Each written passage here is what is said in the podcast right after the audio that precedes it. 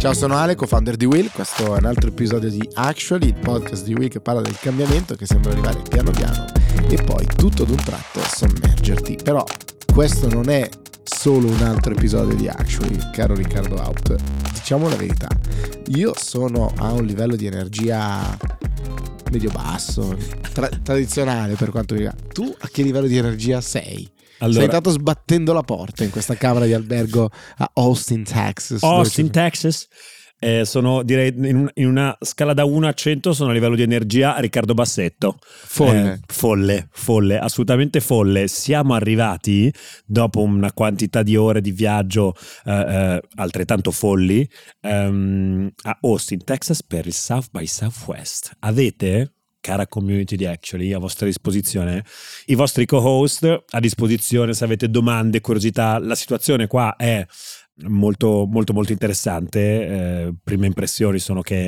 eh, i dibattiti siano sicuramente super stimolanti, proiettati mh, mm, una decade eh, avanti e o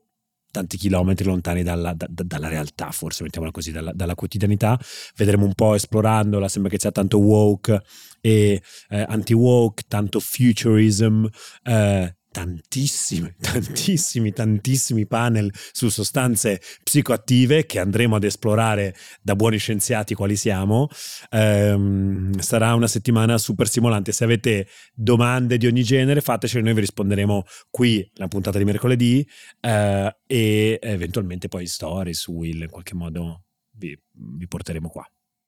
Riccardo, come potete sentire, è appena tornato dal panel sui funghi eh, e i loro eh, effetti benefici. Come i Magic Mushroom potrebbero salvare tutta la nostra generazione dal burnout. È molto interessante. Intensa. Io invece e invece sono tornato da un panel su come riciclare pezzi di lavastoviglie e frigoriferi che ti assicuro tanto importante quanto eh, i temi che hai affrontato non sono rientrato sbattendo la porta dalla felicità, devo dire eh, che ho scoperto tante cose sui frigoriferi e sul modo di ehm, far durare di più pannelli solari, sicuramente temi molto molto importanti. Di anti-walk, devo dire la verità, ne ho visto molto poco e ho visto invece una, una seconda, eh, secondo panel sul mm, futuro del cibo, devo dire ce ne sono tanti. Eh, questo primo mh, mm, po' deludente, forse sono partito con altissime aspettative. L'unico momento di quasi applauso in una sala mezza vuota è stato, sicuramente ho visto un sacco di teste annuire, quando c'è stato un attacco Democrats versus eh, Conservatives. Questa cosa mi ha molto molto colpito, ma staremo a vedere. Um, abbiamo registrato una big story molto lunga, molto bella con eh, Guido Scorza che come avevamo promesso uh, ci ha regalato la gioia di essere con noi nella puntata. In mezzo tra quando abbiamo registrato e il momento in cui invece registriamo questa prima parte oltre ad aver fatto 600 miliardi di scali eh, in giro per gli Stati Uniti è successa un'altra cosa da queste parti del mondo e cioè che è praticamente fallita una banca, la Silicon Valley Bank. Eh, c'è un grafico su Bloomberg eh, eh, Business, se non ricordo male, su Instagram, che fa vedere quanto velocemente va giù il valore di questa banca e il potenziale effetto su tutto il sistema economico, sicuramente su, su molte banche, ehm, di queste perdite Ora è successo davvero in pochi giorni, quindi direi che nella prossima puntata di Actually, oltre a raccontarvi tanto eh, da tutto quello che eh, volete sapere ma non avete mai avuto il coraggio di chiedere da South by Southwest, parleremo molto in profondità di quello che è successo a, a Silicon Valley Bank perché è davvero sistemico come, come impatto. Sì, mi mordo la lingua perché il, il tema è, è, è, caldissimo, però giustamente atteniamoci al nostro minutaggio e soprattutto godetevi eh, il nostro amico Guido Scorza perché ha un po' di cose da dire sul eh, tema privacy. Direi gingolino, ci sentiamo dall'altra parte.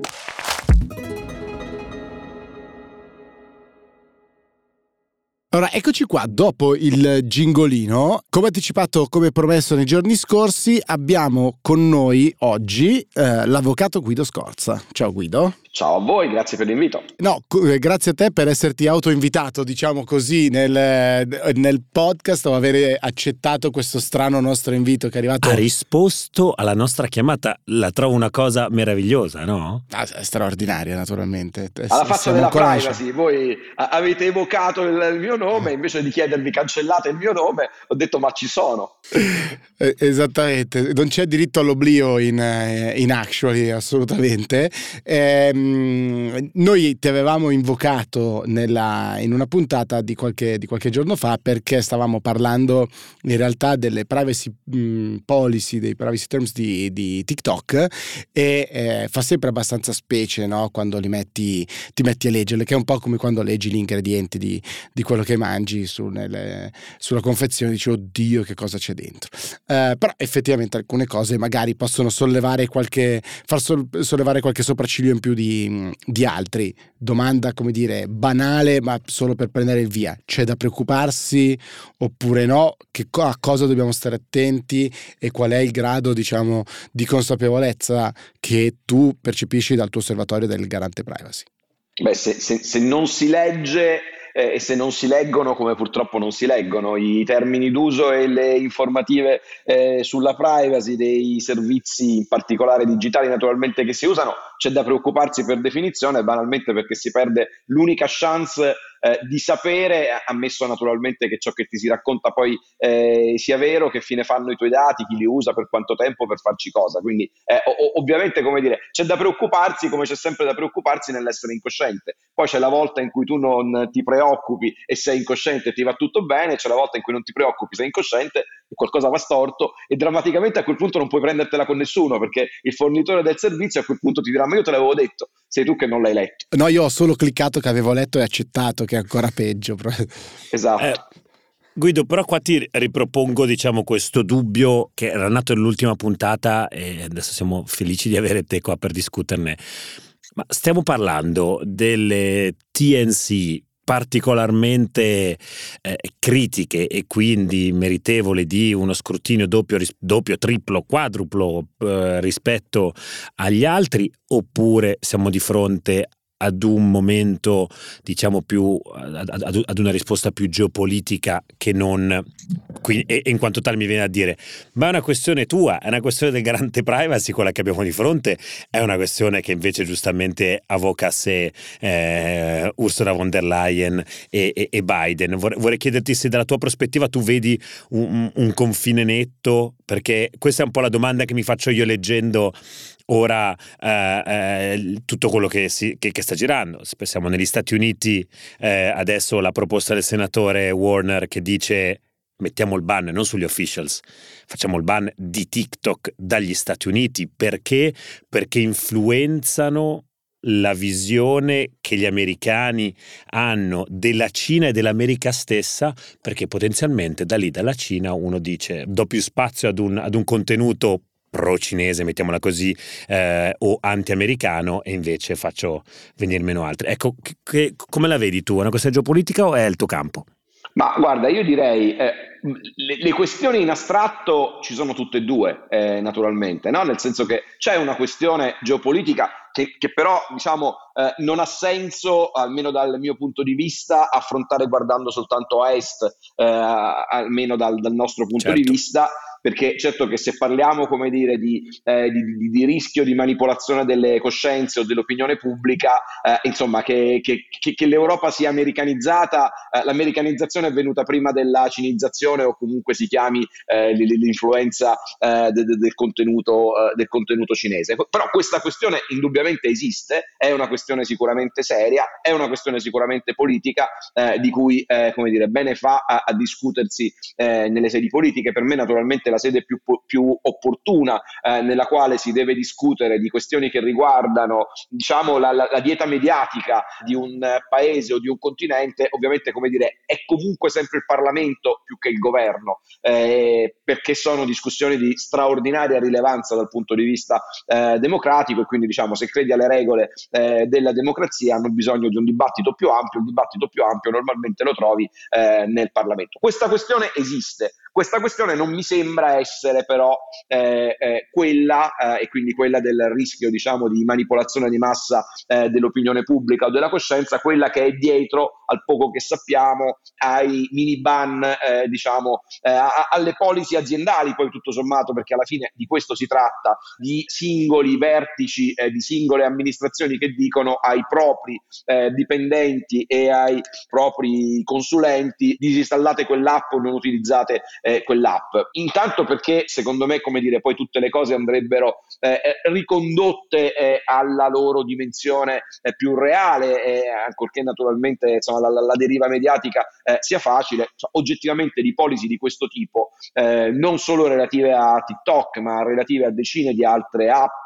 di decine di altre nazionalità, ce ne sono da decenni in più o meno tutte quante eh, le aziende e più o meno in tutte quante le organizzazioni pubbliche. Cioè, alla fine eh, che il direttore dei sistemi informatici del Parlamento europeo, della Commissione eh, o della multinazionale X o Y dica io mi sento più tranquillo così eh, e, e, siccome in gioco ci sono non necessariamente dati personali, ma dati confidenziali eh, relativi eh, alla mia organizzazione, che sia pubblica o privata, posto che non ti serve per lavorare quell'app, disinstallano. Io devo dire in questo, come dire, non, non ci vedo eh, niente di, eh, di, di, straordinario ed è una decisione, secondo me, eh, ancorché poi nella narrativa mediatica eh, sia stata equiparata, completamente diversa dalla discussione americana e dal provvedimento americano di, di, di Trump a suo tempo di dire eh, negli Stati Uniti non si usa eh, TikTok. Sono due cose proprio completamente diverse. Certo, la Commissione europea, come il Parlamento, così come gli altri soggetti istituzionali che hanno adottato decisioni di questo tipo, io credo come dire, che non abbiano sottovalutato il rischio di deriva mediatica della decisione che assumevano, cioè che essendo organi alla fine politici, eh, nel dire ai loro dipendenti scendete da TikTok, stavano mandando, o, o almeno si sarebbe potuto dire, eh, stessero inviando un messaggio eh, anche alla eh, relativa popolazione. Ora qua diciamo non faccio nessuna fatica a essere molto molto diretto, nel senso che diciamo in questi termini non è una questione di protezione dei dati personali, ma non lo è eh, per un dato fattuale, cioè non lo è per un dato genetico. Fosse stata una questione di protezione dei dati personali, la forma che avrebbe avuto eh, sarebbe stato il provvedimento di un'autorità di protezione dei dati personali, in Europa sarebbe stata eh, l'autorità la, eh, garante irlandese eh, dove eh, TikTok ha il suo stabilimento principale. Questo non è stato, non è detto che non sarà in futuro tra l'altro, perché comunque ovviamente le domande che ci poniamo tutti se le stanno ponendo e ce le stiamo ponendo tutti insieme, anche i garanti irlandesi, ma oggi non è andata così, oggi è eh, semplicemente il singolo vertice di un'amministrazione, importante quanto vogliamo, eh, che dice ai suoi, evidentemente sulla base di qualche eh, preoccupazione legittima, a casa mia si fa così. Dovete lavorare e la Commissione europea, così come il Parlamento, tutte le istituzioni hanno da diverso tempo una policy eh, molto molto pratica, cioè quella che dice eh, ai propri dipendenti e ai propri consulenti potete usare il vostro eh, dispositivo anche per eh, lavorare, incentivata in, eh, tempo di pandemia per, per, per semplificare il lavoro, eh, il lavoro, a distanza e quindi giustamente dice sul dispositivo sul quale gira l'informazione relativa al stiamo scrivendo questa direttiva, questi due partiti la vedono diversamente, magari ci sarà un rischio dello 0,0000 però eh, non ho piacere che questo rischio eh, si corra. Giocano in casa, non parlano di eh, dati personali, parlano di confidenzialità dell'informazione che è, è altro eh, ed è evidentemente una questione geopolitica. Ora io personalmente dico, dal nostro punto di vista della protezione dei dati, in questo momento eh, è un'affermazione, come dire, eh, impopolare per il trend, ma oggettivamente devo dire non c'è una differenza sostanziale eh, tra guardare a est o guardare a ovest, perché anzi eh, diciamo, la condizione di inadeguatezza eh, normativa conclamata in Europa, in questo momento l'abbiamo registrata negli Stati Uniti d'America. Quindi diciamo, o- oggi eh, siamo così, tra l'altro leggevo oggi che TikTok eh, ha eh, rilanciato e dice per risolvere il problema a questo punto eh, non solo triplico eh, i, i, server europei e confino là dentro i dati, ma metto un soggetto europeo, non ha ancora rilevato, rivelato quale sarà questo soggetto europeo, a sorvegliare in maniera tale da garantire massima trasparenza qualora, perché questa sembra essere la preoccupazione sottesa, il governo cinese eh, mi chiedesse di accedere a dei dati, se questo accadesse te lo racconto, ma ti dico che oggi non è mai accaduto. Ora, poi ovviamente eh, le, le, autorità di protezione dei dati, per quanto di nostra eh, competenza, l'Agenzia per la Cybersicurezza eh, Nazionale e, e, gli omologhi eh, in giro per l'Europa faranno il loro eh, lavoro e verificheranno come è giusto che sia e come è stato fatto in altre direzioni se queste dichiarazioni corrispondono o non corrispondono eh, alla, alla realtà dei fatti. Eh, assolutamente, qua se posso però c'è una mezza risposta politica da parte di TikTok, forse perché quando Trump fece quello che fece in termini di richieste, eccetera, di pressioni, la richiesta poi lì era sulle operation proprio, no? Quindi qua è una mezza risposta di operation in cui dici, ma metto un po' più di roba in Europa, forse per prevenire che non si sia mai che, che, qualcuno vuole copiare quello che è successo negli Stati Uniti in passato. Sì, sì, no, direi nessun dubbio, no? nel senso che quando ovviamente dall'altra parte è arrivato un messaggio che prima la Commissione, poi il Parlamento europeo e poi i singoli Paesi membri hanno cominciato a dire ai nostri dipendenti no, eh, di là avranno mangiato la foglia, hanno detto oggi no ai dipendenti, domani no ai cittadini e noi perdiamo un mercato che vale boh, 300 milioni di, eh, di, di, utenti o qualcosa, eh, o qualcosa del genere. Per cui insomma sì, questo sicuramente è ovvio che è una risposta politica. La, la, l'analogia tra l'altro nella risposta di, di TikTok è evidente anche dal nome del progetto, no? che hanno chiamato questa iniziativa di, appunto, di, di, di, portare i dati nei data center dei vari paesi e metterci sopra un'autorità europea a vigilare. Eh, l'hanno chiamato Project Clover, eh, che farebbe un po' il paio con Project Texas, che era quello che avevano eh, promesso ai tempi negli Stati Uniti. Io sentendoti parlare però, Guido, provo adesso come al solito non serve un avvocato a TikTok, però invece un po' per mia, mia deformazione professionale vedo sempre comunque un, un, vulnus nei nostri procedimenti interni come Europa, eh, in quel momento in cui, che è esattamente quello che hai descritto tu, la politica mette i piedi pesantemente all'interno della parte, de, de, diciamo, della componente regolatoria eh, del nostro spettro normativo. Questa è una cosa, per esempio, che in, in antitrust, che è il mondo da, da, cui vengo io, è sempre stata vista con grande, come un elemento molto rischioso, cioè una concentrazione fra due aziende la deve giudicare, anche se una di queste è cinese, la deve giudicare la Commissione europea sulla base di elementi tecnici. C'è una parte che è la DG che ha degli espertoni di quella materia al suo interno che dirà se quella cosa sulla base dei principi e delle regole che noi come europei, non come cinesi, come europei ci siamo dati, eh, è in accordo o, no, o, non in accordo con la nostra regolamentazione. Il momento in cui poi a un certo punto arriva il politico di turno su eh, magari sfruttando un determinato momento diciamo un po' più umorale e magari per i propri fini e fa una battaglia, è chiaro che a quel punto però diciamo un po' lo stato di diritto in cui viviamo perde un po' di, un po', un po di solidità e quindi mi, mi, vedo, vedo, un po', eh, guardo con un po' di preoccupazione questo tipo di ehm, prese di posizione un po' arbitrarie. Io sono assolutamente d'accordo naturalmente con te, ma è, è, è la ragione eh, per la quale eh, nell'iniziare questa chiacchierata ti dicevo, però perimetriamo anche quello che è successo eh, perché eh, tutto questo sarebbe verissimo eh, se dalla sera alla mattina la Commissione, senza nemmeno dirci perché, eh, avesse detto in Europa non si usa più TikTok, ma qui è vero che parla la Commissione, ma parla il direttore dei sistemi informativi della Commissione e dice a casa mia no, e a casa sua no, voglio dire, sta esercitando i poteri di un datore di lavoro verso i suoi dipendenti. È un datore di lavoro importante, è un datore di lavoro che fa rumore, però è, è anche a quel punto proprio compito nostro nel raccontare questa storia, riportarla lì cioè eh, ancora non c'è su nessun tavolo, almeno in Europa, eh, l'idea del ban eh, verso gli utenti. Quando ci fosse, se questo ban, anziché venire da un'autorità di protezione dei dati, anziché venire da un'agenzia sulla eh, cyber security, anziché venire da una legge approvata in, eh, in Parlamento, eh, arrivasse da, da, da, un singolo esponente di un qualsiasi governo, inclusa la Commissione europea, mi preoccuperei,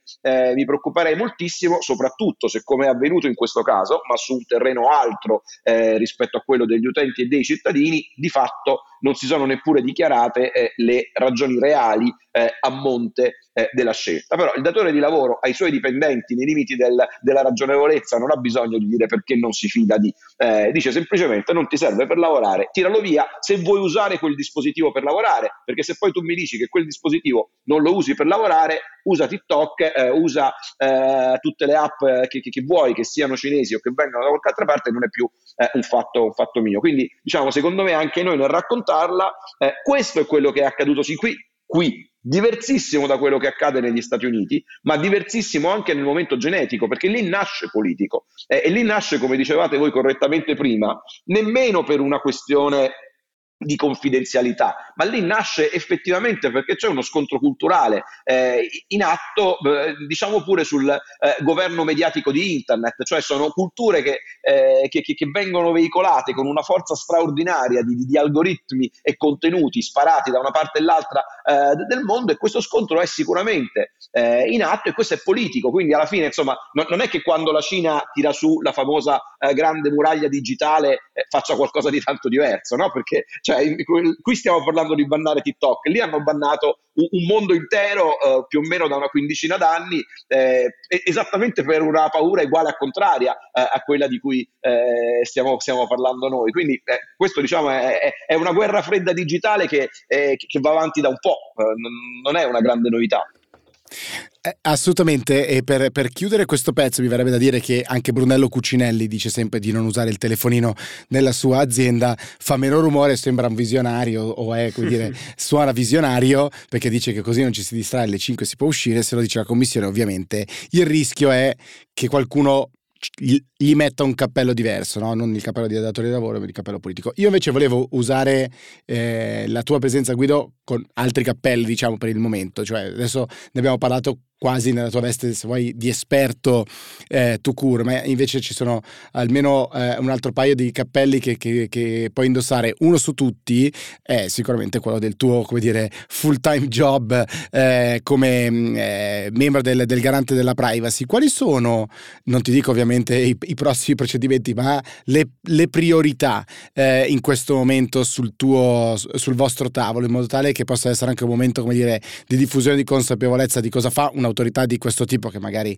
non è tutti i giorni nei media più generalisti, diciamo così, e che possa suonare anche da campagna, non dico da campanello d'allarme, ma insomma da wake up call eventualmente nell'utilizzo tutti i giorni dei nostri dati o consapevolezza dell'utilizzo che viene fatto dei nostri dati. Ma guarda, ti direi che ce ne sono tre, due relative al mondo privato, una relativa al mondo pubblico. Eh, la prima relativa al mondo eh, privato è indubbiamente eh, il eh, tema della eh, famigerata, famosa, a seconda naturalmente i punti di vista, eh, monetizzazione per come in genere la si racconta dei dati personali. Insomma, i dati personali possono essere usati o non possono essere usati per comprarsi servizi o magari domani prodotti nella dimensione eh, nella dimensione digitale. Questa è, credo, una questione che eh, ormai è, è, è, è, arrivata sul tavolo eh, direttamente o indirettamente di tutte le autorità di protezione dei dati eh, in giro per l'Europa. Il giro di eh, Boa eh, eh, è stato segnato proprio nella, pomer- nel pomeriggio del 31 dicembre del, del 2022 sul, sul, sul, tavolo dei nostri colleghi irlandesi quando a Meta hanno detto non puoi profilare gli utenti, non puoi trattare i dati personali degli utenti che ti sono necessari a fare profilazione dicendo che lo fai in esecuzione di un eh, contratto. Eh, eh, lì naturalmente come dire, stanno mandando, stiamo mandando perché quel provvedimento è figlio di una discussione nel board dei garanti eh, europei, un eh, messaggio diciamo molto molto eh, chiaro, molto significativo non solo per Meta ma secondo me per internet intera, cioè c'è un problema. internet oggi, i servizi meglio digitali sono eh, essenzialmente finanziati su questo scambio eh, dati eh, contro, oh, contro, servizi e scambiare dati contro servizi significa con una certa eh, approssimazione scambiare un diritto che per di più in Europa è un diritto fondamentale come quello alla privacy per comprarsi un servizio di tipo commerciale. Ora, la regola aurea nell'universo dei diritti eh, fondamentali, quella che si insegna in università è che i diritti fondamentali sono inalienabili, cioè non stanno sul mercato. Eh, non posso scambiare un po' della mia libertà eh, con un chilo di pane, non, non, posso rinunciare a parlare eh, in cambio di, eh, di, di, di qualcos'altro. Eh, perché quando questo accade, diciamo, non è nemmeno una, un, dogma, ma perché quando questo accade il mondo si divide a metà, tra chi ha più soldi e tra chi ha meno soldi per brutalizzare, perché eh, chi sta meglio economicamente difenderà il suo diritto, a condizione naturalmente di apprezzarne il valore, eh, difenderà il suo diritto e investirà denaro per portarsi a casa il servizio, chi sta meno bene economicamente eh, lascerà andare il suo eh, diritto, del quale peraltro verosimilmente per un fatto socioculturale eh, apprezzerà di meno eh, il valore per conservare il denaro e investirlo su esigenze più rilevanti rispetto a per esempio procurarsi l'accesso ad un eh, ad un social network. Quindi una motivazione eh, diciamo forte eh, dietro a questo principio indubbiamente, eh, indubbiamente, c'è. Non c'è ancora autorità di protezione dei dati eh, in giro per l'Europa che abbia detto, eh, in, che, che, abbia sciolto il nodo diciamo in maniera chiara e definitiva, cioè i, i, dati sono monetizzabili o non monetizzabili. Ehm, il fenomeno però ormai come dire ha assunto dimensioni che credo ci imporranno nei mesi che verranno, non so se accadrà prima in Italia, prima in Francia o prima in Germania, Germania, ma accadrà eh, nei prossimi mesi, di sciogliere questo nodo, cioè banalmente senza andare per una volta a guardare a quello che fanno e quello che accade nelle grandi piattaforme o nei social network, guarda a casa nostra dove eh, da, qualche mese a questa parte i grandi giornali, eh, loro per primi, eh, di fatto hanno tirato via eh, il pop-up che ci veniva incontro eh, sino a qualche mese fa, unico, ce ne hanno offerti due, oggi ce ne propongono due, a sinistra eh, lasciati profilare se vuoi leggere il giornale, a destra paga un euro, paga due euro, paga sei euro se vuoi leggere il giornale. Ovviamente siamo di fronte ad una forma, lo dico nella sostanza eh, di eh, monetizzazione eh, dei dati personali, comprati il giornale con i tuoi dati, eh, con i dati personali.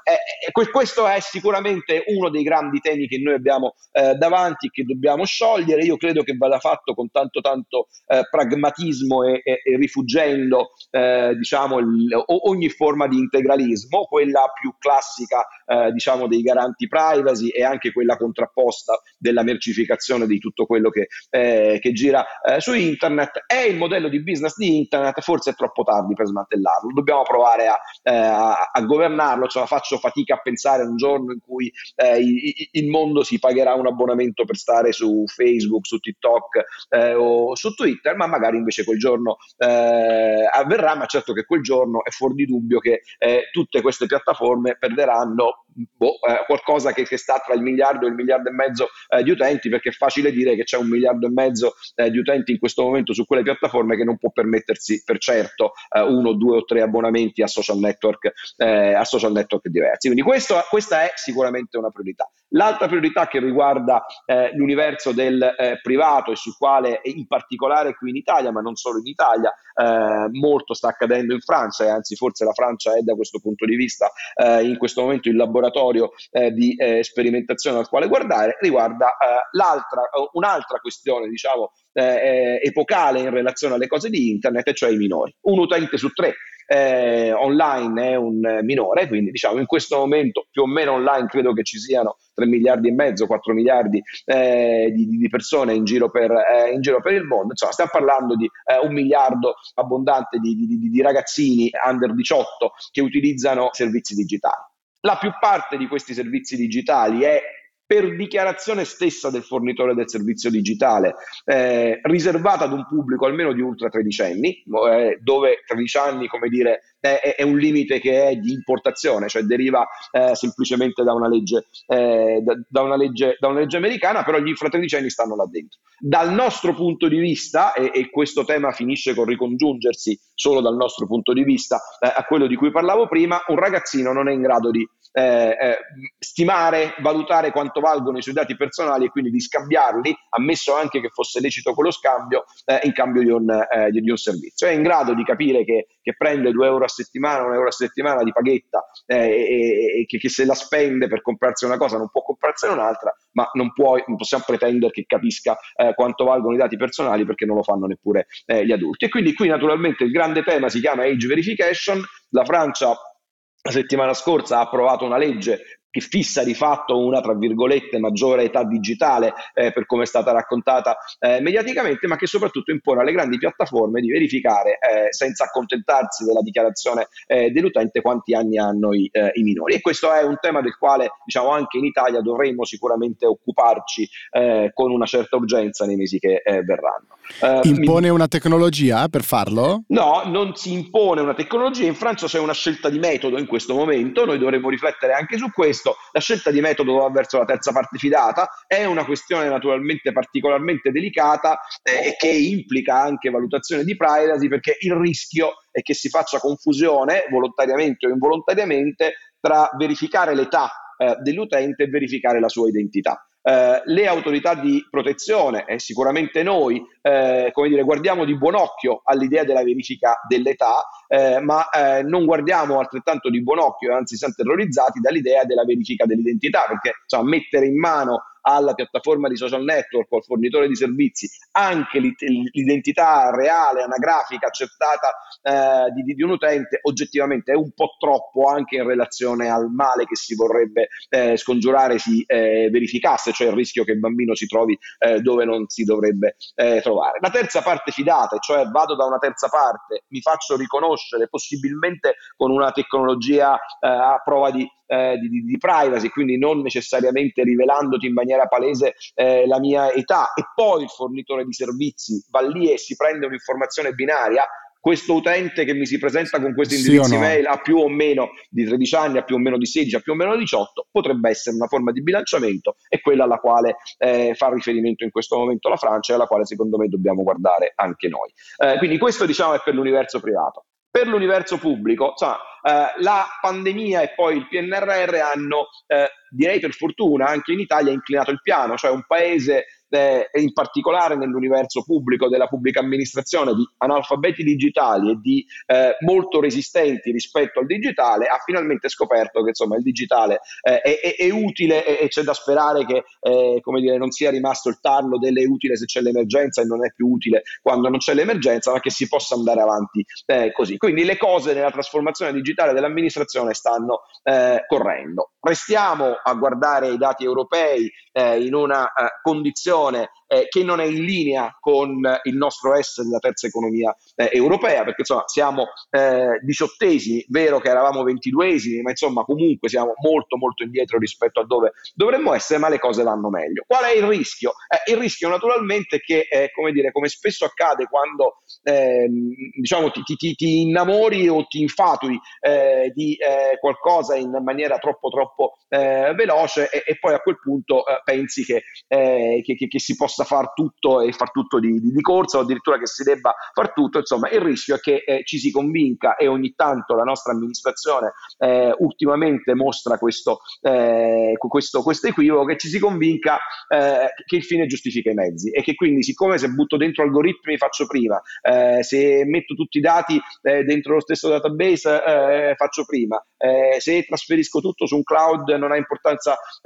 dove faccio prima, insomma ecco il rischio di confondere eh, la uh, digitalizzazione come la panacea di, di, qualsiasi problema della nostra amministrazione, di pensare soprattutto che un'amministrazione possa diventare più efficiente semplicemente digitalizzandosi, anche quando digitalizzare significa esporre ad un rischio il diritto, uh, i diritti dei cittadini, a cominciare naturalmente per quello che mi riguarda di più eh, dal diritto alla privacy, questo ci preoccupa tantissimo. E quindi diciamo che eh, uno dei campi di eh, battaglia, spero pacifici eh, o dialoganti che, che, che ci saranno nei mesi che verranno sarà esattamente questo, cioè sia la digitalizzazione però non ci dimentichiamo dei diritti perché insomma comunque non c'è efficienza eh, se, se, se, c'è poi un tritacarne di, di, di, di diritti. Eh, la digitalizzazione serve a rendere più facile eh, la vita dei cittadini e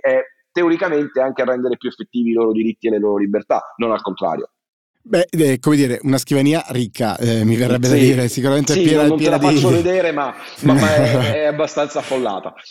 Però vediamo una maglietta meravigliosa eh, che direi che spero si possa svelare eh, la, sì, assolutamente. Il, il, tuo outfit di oggi con scritto Privacy First, eh, quindi direi assolutamente. Con, ban- con tricolore e bandiera europea alle spalle, comunque c'è cioè, istituzionale, ma comunque... Esatto, diciamo casual Casual Wednesdays eh, and the like, quindi um, super, molto molto interessante, ci sono un sacco di temi ulteriori di cui mi piacerebbe trattare nelle prossime volte Guido se verrai a trovarci, identità digitale e dintorni, al netto insomma di quello che sono le scelte politiche, però la decisione di salvare Speed come è stato detto nel, mediaticamente negli ultimi giorni, sicuramente è una cosa sulla quale possiamo um, approfondire se ti va, quindi come al solito. Quando volete, super volentieri. Microfono aperto, grazie come sempre sempre. Grazie mille davvero per questo tuffo nel mondo della protezione dei nostri dati. Grazie a voi, a prestissimo. Ciao, Ciao Guido. Ciao.